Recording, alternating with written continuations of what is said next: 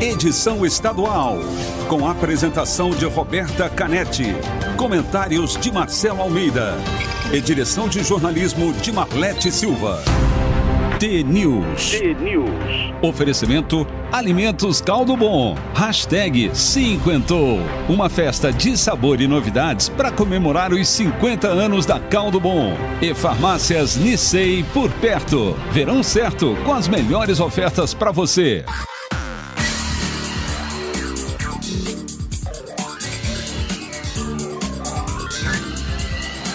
T-News. Sete horas e um minuto. Um ótimo dia para você que está sintonizado na T, a maior rede de rádios do Paraná. Você ouve agora a análise do noticiário do Brasil e do Estado. Participa da programação pelo WhatsApp, o 41992770063, pelo Instagram ou então o Facebook T News no ar. Estamos ao vivo em vídeo no Facebook, no YouTube e também no Twitch. O TNews desta segunda-feira, dia 8 de fevereiro de 2021, começa agora. Ele voltou de Fortaleza. Bom dia, Marcelo Bom Almeida. dia, bom dia a todos os ouvintes da Rádio T. Que bom, né? Pois é, o Sempre é pessoal bom ficou com voltar, saudade né? de você. Segunda-feira, legal, é. Dia lindo em Curitiba, hein? Que dia lindo Mas tá aqui. frio, né? A gente é, tá com blusa de frio um aqui. casaquinho também, muito frio. Foi bom, Fortaleza longe pra caramba. Nossa, como é longe, pra se imaginar. Eu nem imaginava que era tão longe. Porque é, é bem longe, é bem depois da Bahia, por incrível que pareça. E Fortaleza, você faz uma viagem daqui até São Paulo de uma hora, depois uma, hora- uma viagem de 3 horas e 20 de avião. É bastante, é muito longe.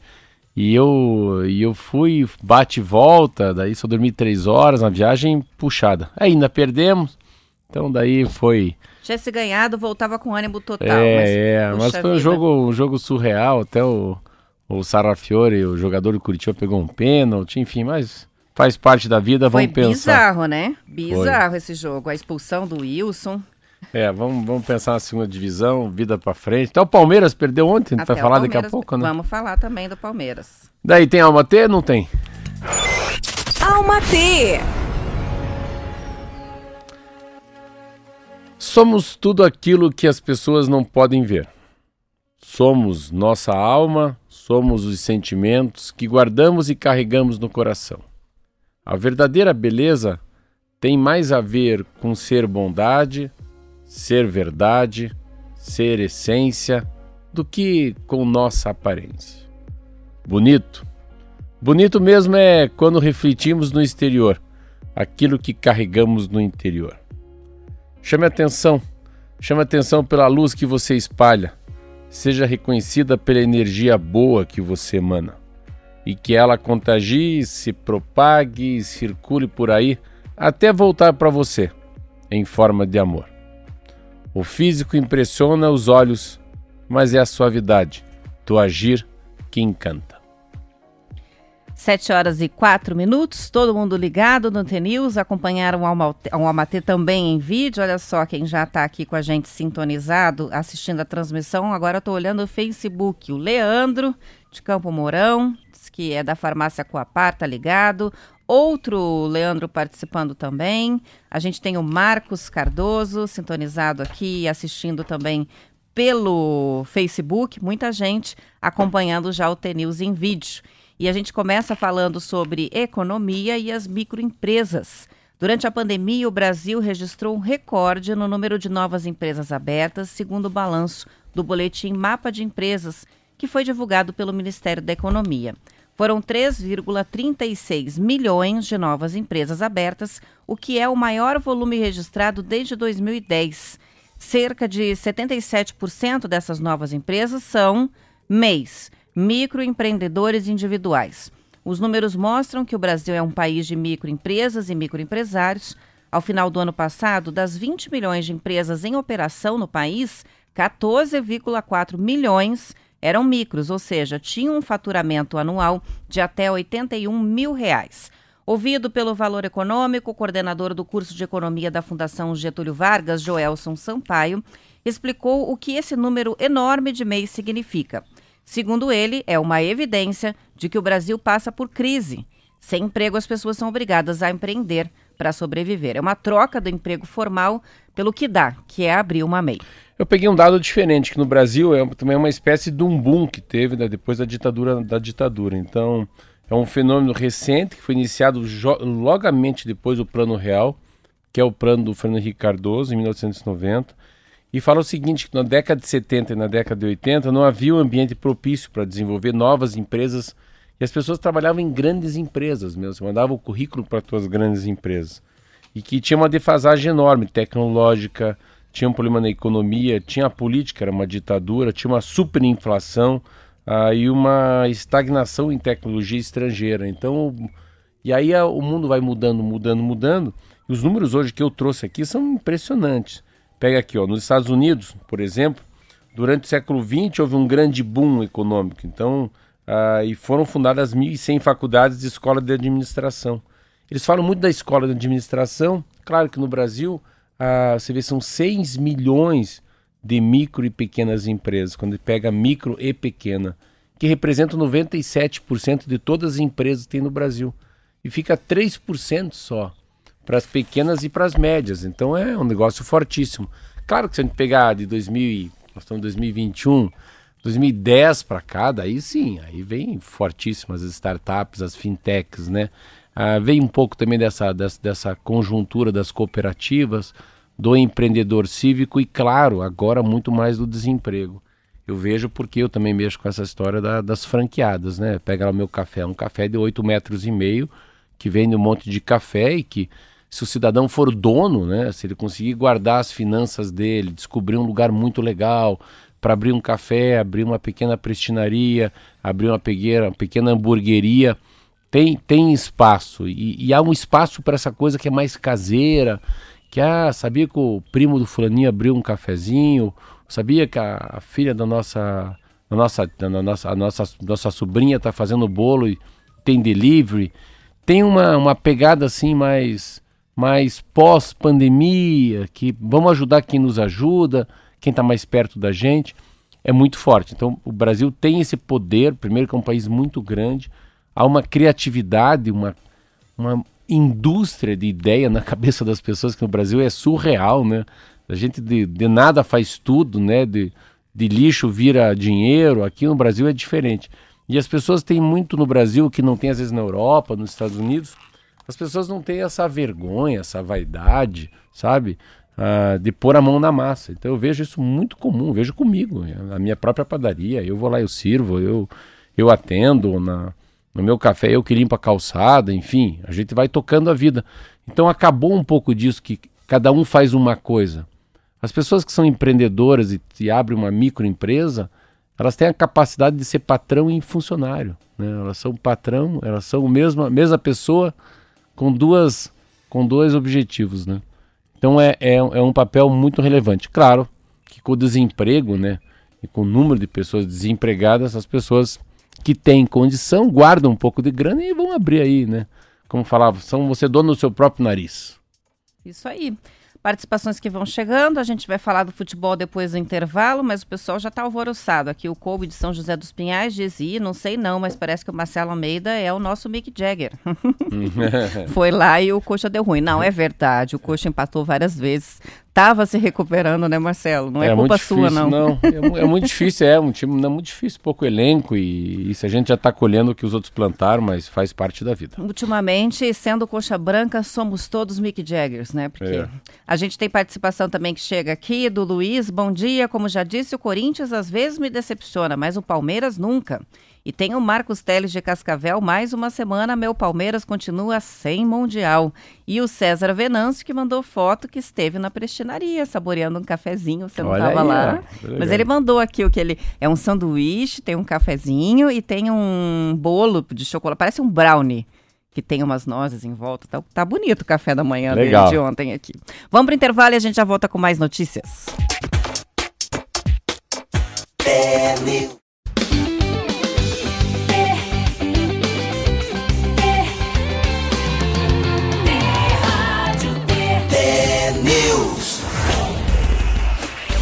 São 7 horas e 15 minutos e o Palmeiras já está de fora do Mundial de Clubes. O time foi eliminado na semifinal em Doha pelos mexicanos do Tigres por 1 a 0. Os paulistas se juntam ao Atlético Mineiro Internacional, que também não conseguiram chegar na final da competição. Depois de perder a final diante do Manchester United em 99, a esperança dos ex-jogadores e torcedores era uma reviravolta no Catar. Retorno à competição 21 anos depois terminou sem mundial. A não piada foi, não acabou. É, não, não deu mesmo. Mas é, mas foi um time, um, é um time muito forte, né? O time do México não era um time qualquer, um time que sabe jogar e acabou ganhando. Né? Mas qualquer um dos dois podia ganhar, não é? E o México, o Tigres do México jogou muito mais do que o Palmeiras ontem e acabou ganhando. Mas que estava legal, eu vi ontem à noite que é o futebol, né? Chama-se futebol americano. Nos Estados Unidos chama-se soccer, futebol com os pés, né? E futebol americano é o eu já tive a oportunidade de ver o Tom Brady. Tom Brady é o, é o marido da Gisele Bündchen, que é aquela moça brasileira. Aquela ah, engraçadinha, bonita não, né? Engraçadinha, assim. E ele ontem, é interessante, ele é tão bom, tão bom que ele largou lá o time dele, que ele ficou 20 anos tocando lá, que é o New Patriots, que é um time no estado de Boston, e foi morar em Tampa, na Flórida, e também foi campeão ontem. E é interessante, tinha uma banda, The Weeknd, tocando no intervalo, meu Deus do céu. O cara colocou o próprio o próprio o próprio singer, o próprio, meu Deus, cantor colocou 7 milhões de dólares. Ele colocou 7 milhões de dólares para para um show de 15 minutos, 13 minutos. E ele que construiu, né, ele que fez o, o que tinha que fazer dentro do ginásio, porque no grande intervalo do futebol americano eles fazem um show. E show com pessoas, teve show com todos os grandes cantores do mundo. E essa vez foi com esse canadense, The Weeknd, que são músicas lindas, assim, pra você dançar, mais música de boate mesmo, assim, de discoteca, igual os caras falavam antigamente. E, e ele foi lá e. Só que ele é tão. É como fosse o Pelé no futebol, o Messi, o Neymar, que todos os jogadores ficam normais, são pessoas normais, né? E ele vira anormal, né? No meio daqueles homens enormes, 100, 150 quilos, aquele tamanho, 2 metros ele consegue jogar a bola de 100, 120 metros de distância e cai bem na mão do companheiro dele. Então é milimetricamente correto e ele é o maior, é o maior astro da história né, do futebol americano nos últimos 50 anos e ontem foi campeão também. Super Bowl, né? Super Bowl. É Super Bowl, olha que lindo. foto dele. Tava lendo aqui um O que eu faço com as saudades. Um livro do Bruno Fontes, comprei no aeroporto de São Paulo, mas é tanta coisa tão linda. Uh, o amor acaba numa esquina, por exemplo, num domingo de lua nova, depois do teatro do silêncio. A gente se entrega às frustrações de um final, ao mesmo tempo que encontra uma liberdade para o coração, saudades. O amor, o amor está nas fotos, no sofá que escolhemos para, marca, para morar conosco, no seu doce preferido, no meu sorvete de flocos. O amor está no piso frio da sala, no colchão que faz mal para as minhas costas o travesseiro que dorme entre as pernas. O amor também está entre as pernas, o amor não está nos cartões de crédito. Nas filas do banco, o amor não está no trânsito. O amor está na sua boca, braços, mãos, cabelo. Quando o dia amanheceu, o amor estava no seu pescoço. O amor está nos meus olhos, quando os meus olhos estão no seu corpo. Maravilhoso, gostei muito Bonito, disso aí, né? super romântico. Legal. Participação do Joel que chega aqui dizendo: o Super Bowl é o maior evento televisivo do planeta e a Gisele não é engraçadinha e nem bonitinha, ela é linda. Claro, foi uma ironia. é uma ironia. ela não é só linda, ela é maravilhosa, deslumbrante. Eu falei brincando, lógico. São 7 horas e 19 minutos, como já havia acontecido no ano passado, os organizadores dos grandes eventos do agro estão tendo que decidir se cancelam ou não as feiras já agendadas para os próximos meses. Segundo uma reportagem do Globo Rural, é, diante do avanço dos casos de Covid no Brasil e da lentidão na vacinação, 11 das 17 feiras agropecuárias marcadas para o primeiro semestre deste ano já foram canceladas pelos organizadores. As três que ainda mantêm a expectativa de fazer os eventos de forma presencial são a de Ribeirão Preto, Uberaba e de Paraná. Duas feiras mineiras voltadas para produtores de café estão acontecendo nesta semana apenas no formato digital. Outra feira que optou pelo formato digital pela primeira vez é a Safra Tech, que é realizada pela Cocamara em Maringá, tradicionalmente no fim de janeiro. O evento começou também na semana passada e termina agora no dia 12. Os cancelamentos de feiras se tornaram mais frequentes depois que gigantes do setor de máquinas agrícolas, como a Case, New Holland, John Deere, a Massey e a Valtra, declararam em janeiro que não vão participar de eventos presenciais neste ano para preservar a saúde de funcionários e clientes. As multinacionais de insumos agrícolas, Singenta, Bayer e Longping, também informaram que vão ficar ausentes dos eventos presenciais pelo menos até o fim deste mês. Depois vão reavaliar. Eu peguei um portal, eu nunca vi tanta feira na minha vida.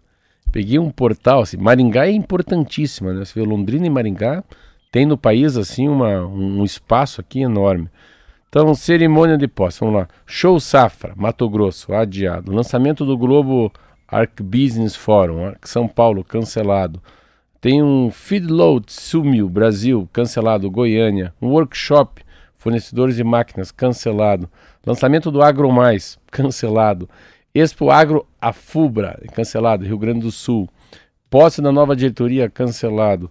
Agropecuária do Mundo Novo, na Bahia, adiado. São Paulo, cerimônia nova, tudo é cancelado. Caqui, Tecno Show, Feira Internacional de Irrigação, Dia do Campo Nelore, Agro Jovem Conexão, a 21 avicultura. Mas assim, é um atrás do outro. É assim, então, é Londrina, Londrina, Minas Gerais, Mato Grosso do Sul, Mato Grosso, São Paulo, uh, Esteio no Rio Grande do Sul, tem muita coisa. Ji-Paraná também, tem uma Rondônia Rural Show.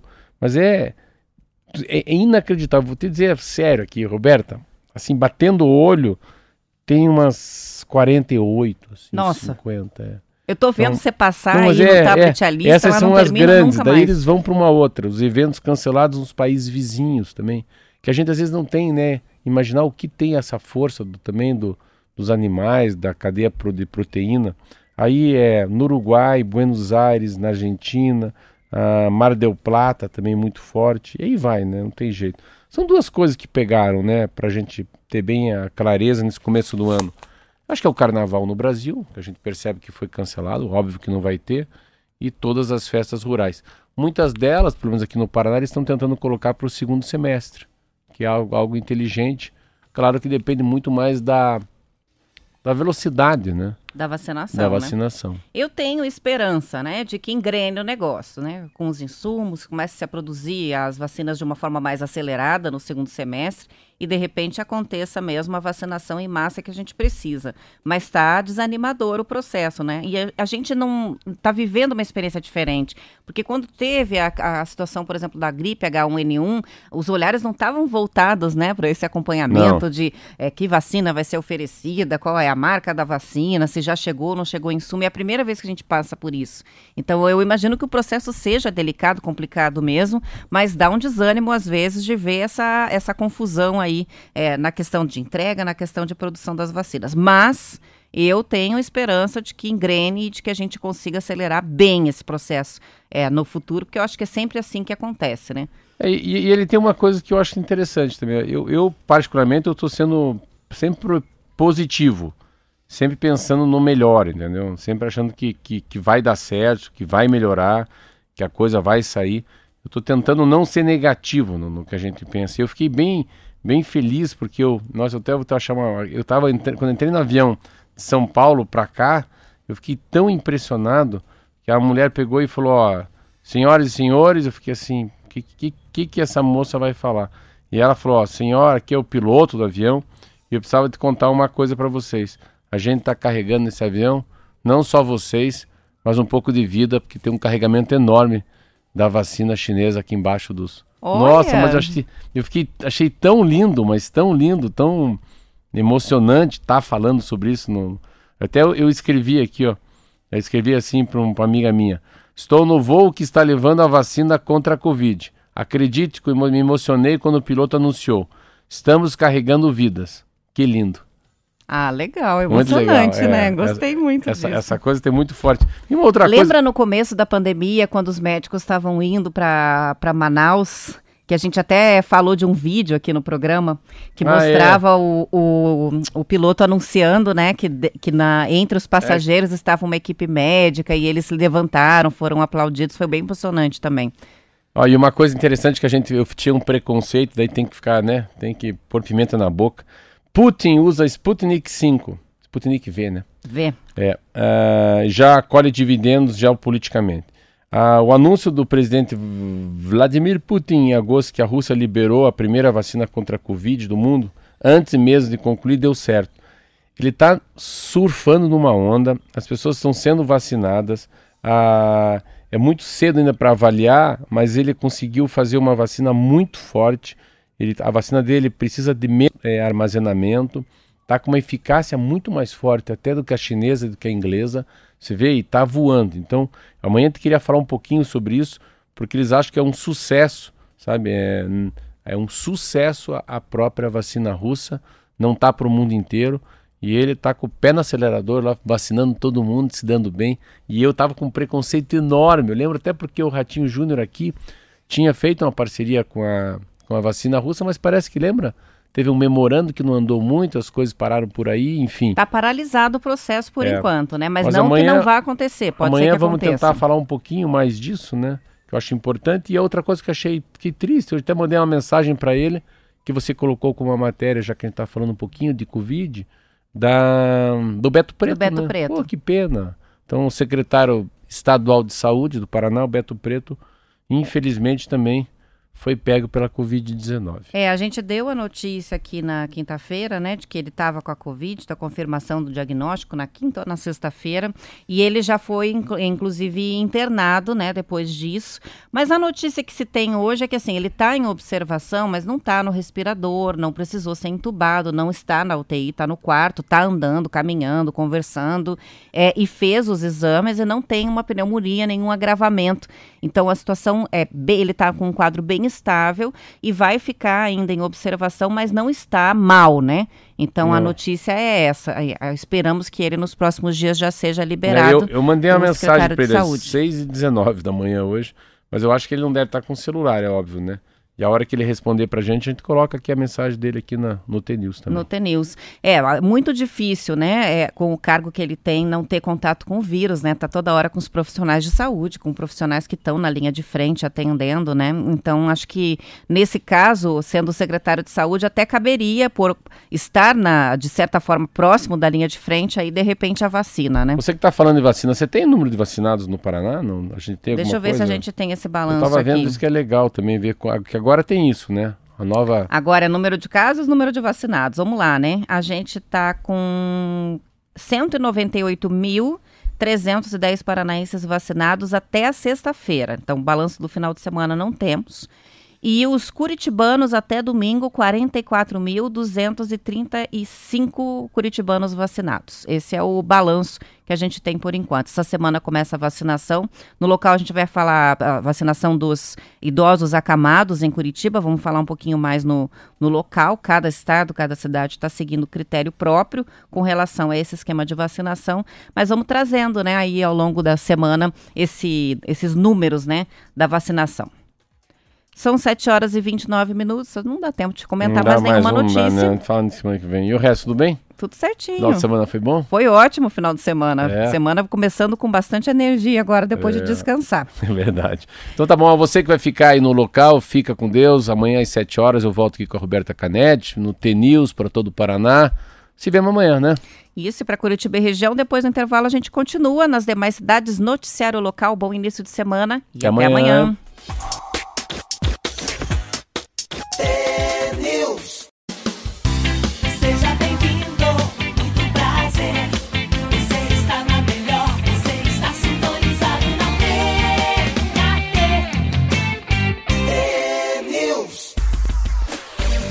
São 7 horas e 34 minutos. Enquanto o governo enfrenta dificuldades para comprar vacinas contra a Covid-19 para toda a população, alguns cientistas brasileiros estão desenvolvendo imunizantes com bom potencial de eficácia e entrega prevista para 2022. Este é o horizonte de pelo menos três dos 16 imunizantes em desenvolvimento aqui no Brasil. Dois são da Universidade de São Paulo, um da Fundação Oswaldo Cruz, de Minas Gerais. No Paraná, uma pesquisa da Universidade Federal do Paraná também está progredindo bem, como a gente já noticiou aqui. Mas em todos os casos, o avanço dos trabalhos depende de recursos públicos e privados para os testes em humanos, que é a última e mais cara etapa do trabalho, que pode custar até 350 milhões de reais, segundo o próprio governo federal.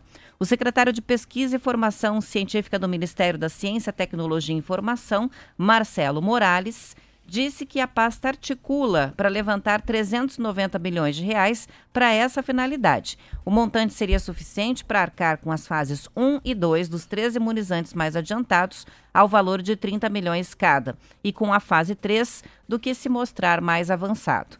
O problema vai ser abrir o cofre do Ministério da Economia, que negou em janeiro um pedido de crédito extraordinário no valor de 390 milhões, segundo o valor econômico. Os pesquisadores da Federal já disseram que vão precisar de parceiros para os testes em humanos, que precisam ser feitos com muita gente e em cidades diferentes para serem confiáveis. Ah, é uma dúvida enorme, né? A gente tem que também olhar, a gente tem que olhar esse caso como um caso de caso mundial, né? Eu, eu tenho, teria dificuldade, se fosse para decidir, né? Se daria esse dinheiro para as universidades? É essencial que alguém dê, né? Porque é pesquisa e pode se desenvolver, por exemplo, a da federal sem insumo ah, nesse, importado, ah, né? Nesse, nesse momento. É um risco. Não, nesse momento. Se o cara fizer isso, eu... o governo federal, nesse momento, com, com a falta de dinheiro para planejamento, gente morrendo. Prioriza comprar a vacina pronta, difícil. né? Eu acho muito difícil. Eu acho muito legal, mas é um pacal de bico enorme que se fica, né? E eu, eu, tava, eu, eu vi essa matéria e falei, como é que eu vou conversar sobre essa matéria? Se vão dizer que eu sou contra. Não, mas assim, se fosse para pegar, eu fosse para dar um dinheiro, eu não daria para eles nesse momento. Eu daria para distribuição, para logística, compra de seringa, é, geladeira, armazenamento do que existe aí, né? Porque a gente está correndo contra a vida agora, né? O tempo corre, né? Então é muito importante. Mas pelo outro lado, você vê, é, você poderia começar a pensar se vê, na capacidade que tem essas universidades de se reinventar e de a gente não precisar ficar devendo também, nem precisando nem de insumo, nem de tecnologia de países né, que, a gente fica na mão. A gente está na mão, queira ou não queira, dos ingleses, dos americanos, dos chineses e dos russos. A gente não tem a própria vacina, mas a gente tem um, é um país continental com 220 milhões de pessoas. Então, agora, mas é uma, uma dúvida. Você começar a fazer um processo de vacinação, dar uma segurada no dinheiro e colocar o dinheiro na, nas universidades, eu, mas eu vejo que a grande sacada nossa é não perder essa visão da universidades estaduais e federais, porque vai ter mais pandemia. Então a gente vai ter mais problema para frente. Agora é a hora de muita gente, a gente gastar dinheiro pensando no pior que pode vir para o futuro. São 7 horas e 37 minutos e a morte de Santiago Morro Garcia abalou o mundo do esporte. O jogador de 30 anos foi encontrado morto no apartamento dele na Argentina. Segundo o Bem Paraná, em homenagem ao atacante uruguaio, o Godoy Cruz, o clube, né, anunciou a aposentadoria da camisa 18. Garcia era considerado um dos jogadores referência do clube, onde atuou por 119 partidas e marcou 51 gols. Ele estava em isolamento desde o dia 22 de janeiro, depois de testar positivo para Covid. O atacante começou a carreira no Nacional de Montevidéu. Em 2011, se transferiu para o Atlético Paranaense pois o atual presidente do Conselho Deliberativo Atlético, o Mário Celso Petralha, acabou se envolvendo ontem em uma polêmica ao citar a contratação dele, né? Ele escreveu no Twitter o seguinte, Marcelo: a mais cara contratação da história do CAP veio com sentença de uso de cocaína e lesão irrecuperável no pé.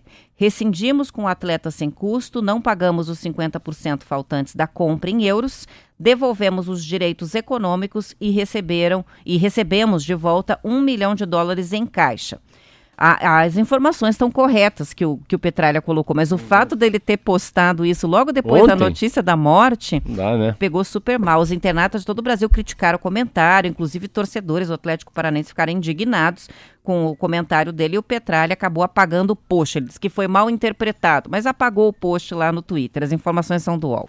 É que ele podia até pôr isso, mas ele tinha que. Não era o momento não certo. É, né? é. Que ele poderia contar isso num enredo. Falou: olha, que pena que esse cara morreu, veio, veio pra cá por incrível que pareça, veio para cá machucado, não estava com essa bola toda, quase ficamos com ele, dispensamos ele. Ainda com, com ele ganhamos dinheiro, por incrível que pareça, devolvemos ele e essa fatalidade dele é morrer. Não posso dizer que ele jogou bem ou mal, porque para nós foi uma passagem relâmpago, mas meus sentimentos como presidente do Atlético. Pronto. É um contexto diferente, não é? Sim. O problema é não colocar nem o começo nem o final. Quer dizer, ele não colocou recheio no bolo, então faltou recheio. Mas ele adora essa polêmica. Eu não o conhecia esse jogador, você vê, não, não é um jogador que passa pela minha cabeça, assim, não tem tanto jogador que passa aqui, uruguaio, paraguaio, né? Tanta gente que joga no Grêmio, que a gente às vezes sabe mais o nome do jogador do que um, de um brasileiro, mas para mim ele não é um, um, jogador que, que eu assisti jogar. Eu não, eu não vi esse cara jogar assim é, na Comembol, né? Ou próprios jogos aqui na América do Sul. Não lembro da passagem dele pelo Atlético. Tanto que o Mário Celso Petralha fala que foi muito rápida, né?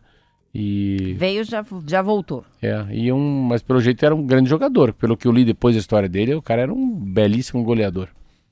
7 horas e 40 minutos e os lojistas de shoppings do Paraná estão apostando em liquidações fora de época para tentar recuperar as vendas depois de um ano de perdas para o setor por conta da pandemia. De acordo com a Associação Brasileira de Shopping Centers, o setor registrou uma queda de 33% no faturamento de 2020. Esse foi o saldo, né? 33% a menos de vendas com relação a 2019. Com esses descontos, os lojistas esperam um crescimento de 9,5% neste ano. A estratégia é o quê? Fazer promoções mesmo fora dos períodos de datas comemorativas, quando as liquidações já são comuns.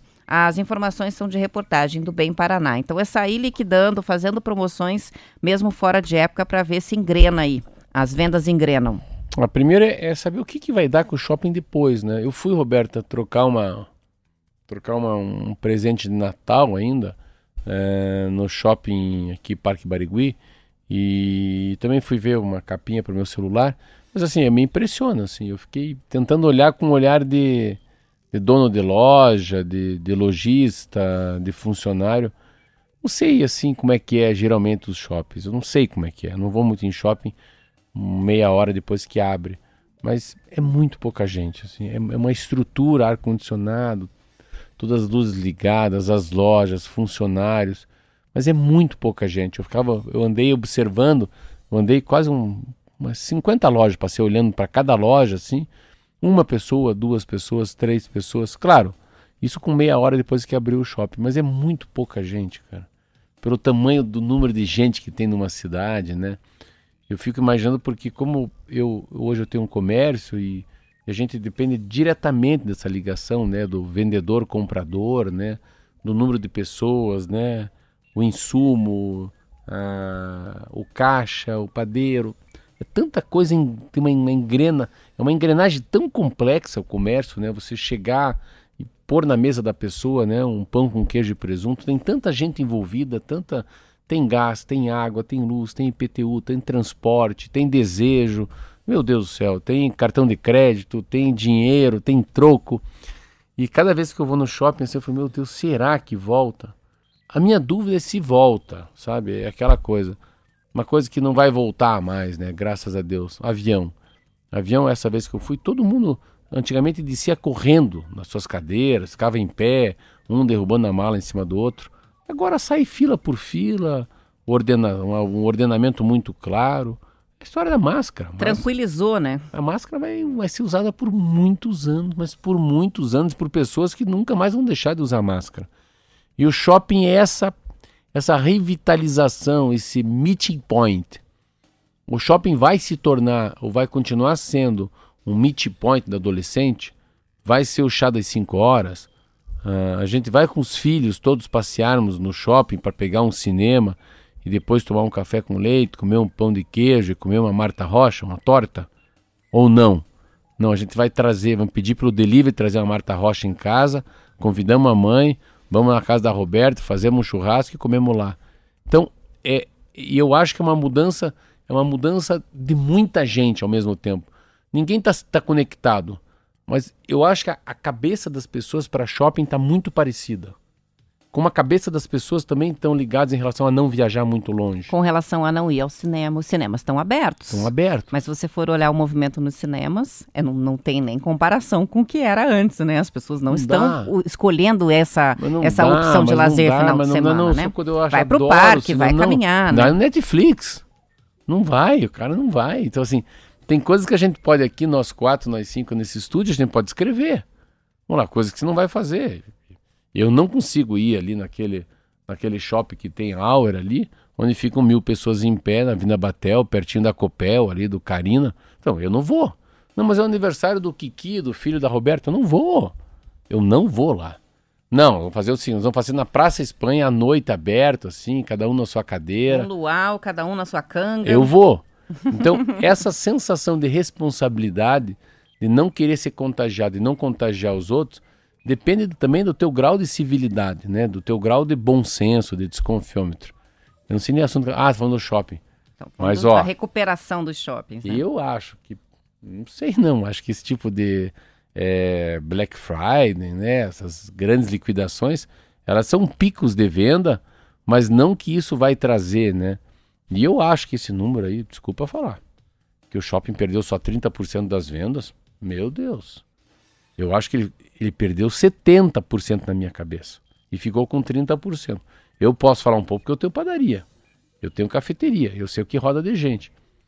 Eu acho que eles devem estar numa situação muito difícil. A Eles gente não vão... tem que lembrar que eles estiveram fechados por um bom tempo, né? Diferente, por exemplo, da panificadora, da cafeteria, que não chegou a fechar por ser um serviço de alimentação. Os shoppings chegaram a fechar algumas vezes, né? Não Então, muda muito que é- shopping e aeroporto. Eu estava vendo o número de lojas fechadas agora aqui no aeroporto São José dos Pinhais. Tudo fechado, tudo fechado. Porque eles não conseguem, eles precisam rapidamente. É muito caro, Roberta. Para quem mexe com comércio, no shopping, é muito caro o aluguel, é muito caro o fundo de marketing, tal do commodities, tal do, do condomínio. Então, o shopping tem uma vantagem muito grande. Qual é a vantagem de ter loja em shopping? Muita gente vem para o shopping para passear com medo da rua, com medo do sol, do frio, do vento. E agora o que acontece? Não, você tem que ficar no sol, você tem que ficar no vento, você tem que ficar no frio. É isso que evita que você pegue Covid.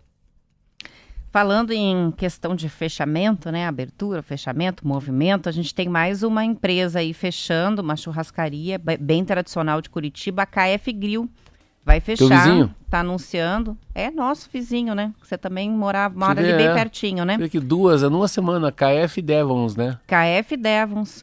Está aqui no Bem Paraná que eles anunciaram já o fechamento, a própria churrascaria, nos perfis das redes sociais na sexta-feira, não divulgaram o motivo. É uma churrascaria de carnes nobres que foi aberta em 2004, ali na Major Heitor Guimarães, no Campina do Siqueira. O grupo KF tem outros empreendimentos, é o Açougue, KF Carnes e o KF Eventos. É a segunda churrascaria tradicional de Curitiba que decide fechar as portas. A gente falou da Devons também no Centro Cívico, que fechou em janeiro deste ano. Eles vão mudando, né? Eles foram. É difícil de entender, assim, porque você pega outras no Batel, lá do McDonald's sempre lotada, aquela napolitana sempre lotada. É, eu acho que deve ser um investimento muito grande, sabe? Deve ser, às vezes, é um, é um momento errado de investir, né? Vai que ele investiu muito pouquinho antes da pandemia, antes do dia 20 de março do ano passado, aí não consegue segurar. Mas era uma, uma, uma belíssima. Eu, quando fecha a churrascaria, eu não tenho dados dela, mas me apavora um pouco, assim, porque eu acho que sempre achei na minha cabeça. Pode ser que eu esteja enganado também, né? Não, não- não é do ramo. Mas sempre tem uma visão que churrascaria ganha muito dinheiro. Não sei por quê. Porque eu sei que eu pago, né? Tenho quatro filhos. E churrascaria ela é muito cara, assim, porque às vezes, às vezes você nem come tanto, mas você paga por cabeça. Eu sou um cara que dou muito prejuízo em churrascaria. Pra mim, né? Não pra churrascaria. Ao contrário, eu não dou Ah. prejuízo pra eles, desculpa. Porque eu como tão pouco, é um pedaço de peito de peru, dois coração de galinha e uma Dá fatia de prejuízo picanha. para você. É, né? do prejuízo pra mim, né? Fala, quanto que é? 100 pau. Pô, eu gastei 25 aí de carne. Eu gostei da alface, adorei aquela polentinha que não custa nada. Então, eu sempre achei que churrascaria era um negócio que virava muita grana. E com esses dois exemplos, pelo jeito, não, né? A gente nem é, não é um bom negócio como eu imaginava. É movimento baixo, né? Na, eu que sou vizinha ali vi durante os últimos meses, né? Antes a gente via fila lá na porta, embora seja uma churrascaria cara, né? Mas a pandemia quebrou. Por quê? Porque o rodízio é aquela confusão, é aglomeração, é muita gente. É difícil mesmo que as é. pessoas é... se motivem aí, né? É, e quebra porque a gente não sabe, assim, né? É, qual que é a situação financeira dela?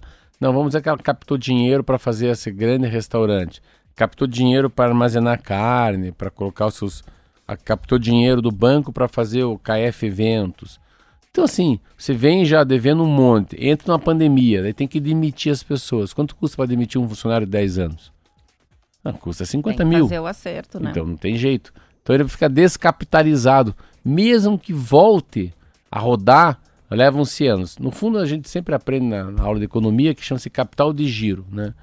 Quanto que ele tem de dinheiro guardado se tiver uma crise? Não, ele não tem dinheiro guardado, ele deve dinheiro. Aí Aí, aí, não, não tem dar. saída. Aí, aí, não deu bom. Não deu bom. 7 horas e 50 minutos, vamos para o intervalo. Bora.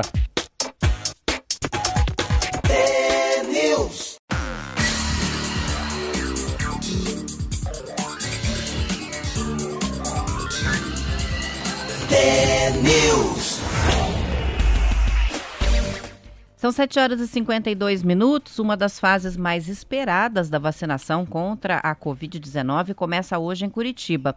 É a vacinação dos idosos que vai ser iniciada com imunização das pessoas com mais de 60 anos que estão acamadas e que vão receber as doses em casa. Uma nova remessa da vacina Coronavac com 12.260 doses chegou ontem a Curitiba. As doses dessa remessa também vão ser usadas para as pessoas com mais de 90 anos a partir de quarta-feira. Ao contrário do que a prefeitura vinha fazendo até agora, os idosos vão ser atendidos de forma descentralizada em unidades de saúde e pontos estratégicos para vacinação em drive-thru.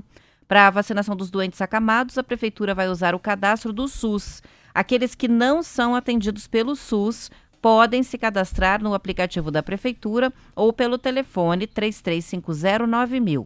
Com as doses recebidas ontem, Curitiba soma 65.250 doses da vacina recebidas até agora. Ah, tá. Eu acho que tá. Eu, eu peguei muita gente no final de semana para conversar sobre isso. Uma polêmica muito grande tem, né? Que eu achei interessante.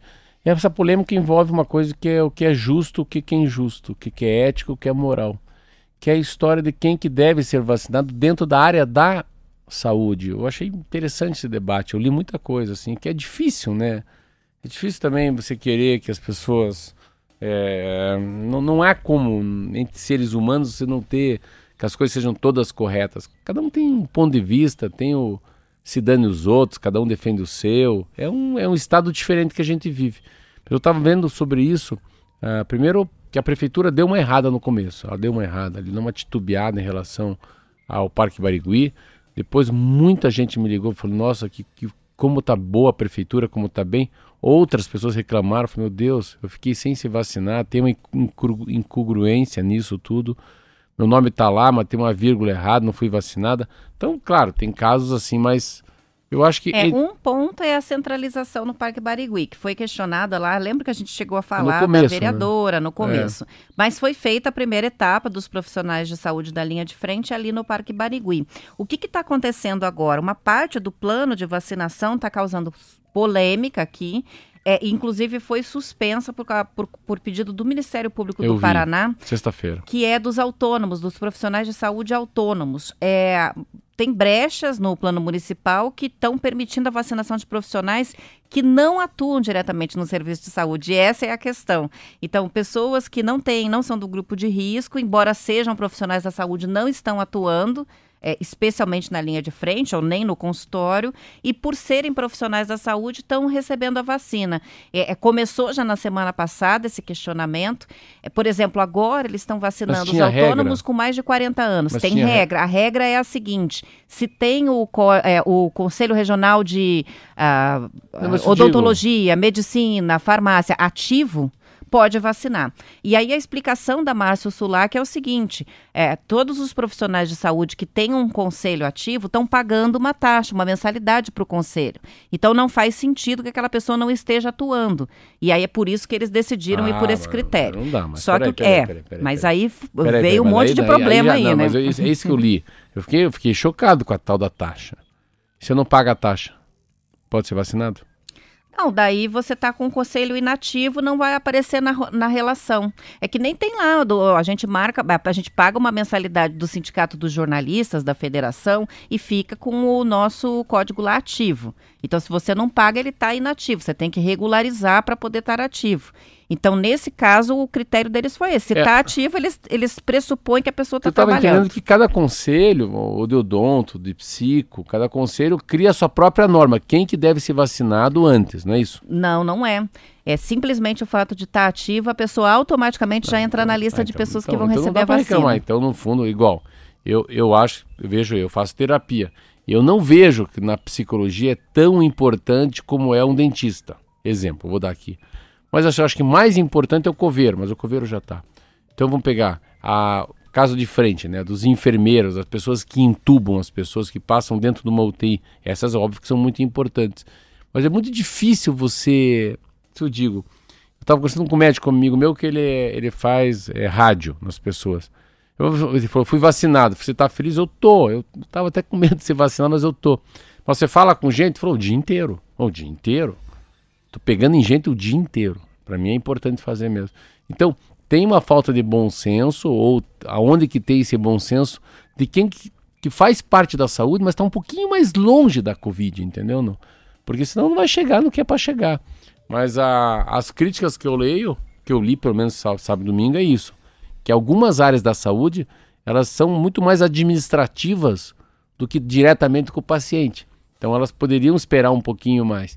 Mas é difícil também. Sabe? É que são vários critérios, é né? Vários Ontem, critérios. por exemplo, eu estava lendo uma reclamação que os autônomos estão sendo vacinados a partir de 40 anos de idade. Ele falou, mas que critério é esse? Uma pessoa com mais de 40 anos que atende num lugar reservado, quase não tem contato com o público, vai receber, e outra que está lá na ativa, é mais jovem, mas está lá na ativa recebendo um paciente atrás do outro, vai ficar para é. depois, né? É difícil de, você, de você, você colocar foi, os critérios. Você né? já foi pro. Ontem, você já fez tua. Se inscreveu já? Não. Não. Ah, eu nem tenho expectativa de receber vacina. Não, não, mas tem que estar. Tá.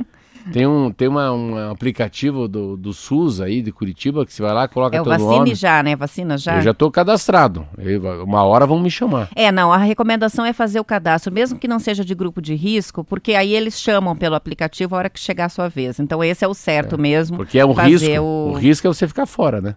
Sim, por não fazer o cadastro não ser convocado, né? Para a gente fechar, falar sobre mais um fechamento, que é o da Livraria Cultura. Meu Fechou Deus as últimas céu. lojas, eu São vi Paulo ela. e Curitiba. Você acredita é. que eu fui na Livraria Cultura, acho que uns cinco dias antes de fechar? A de São Paulo ou daqui? A daqui, a aqui daqui. no shopping Curitiba, não é? Sim, também fechou. Então é uma recuperação judicial, começou lá em outubro de 2018. E aí é, o CEO da, da livraria, que é o Pedro Sérgio Hertz. Hertz, é Sérgio, Sérgio, Sérgio Hertz Diz que o fechamento está diretamente ligado à mudança de comportamento do leitor que migrou para as compras pela internet, né? Vamos lá ver, só ver o crescimento da Amazon, né? E aí a Folha de São Paulo disse que a empresa teve um fracasso para tentar renegociar os aluguéis nos shoppings, o que também aí foi o, o que fez com que eles tomassem a decisão de fechar mesmo as duas livrarias que ainda tinham shopping. Tinha duas grandes, né? Paulo. E assim, o mundo quando fecha a Saraiva, quando fecha a Livraria Cultura, fecha muito no Brasil. A Saraiva ó, fechou 36 livrarias na pandemia. É, a Saraiva aqui virou pista de mini kart. Olha que, que decepção. Que decepção, né? É. Vamos embora? Vamos embora. Falamos mais sobre isso. Vamos falar mais. São 7 horas e 59 minutos. Bom começo de semana para todo mundo. Ótima segunda-feira e até amanhã. Até amanhã. Tchau, tchau.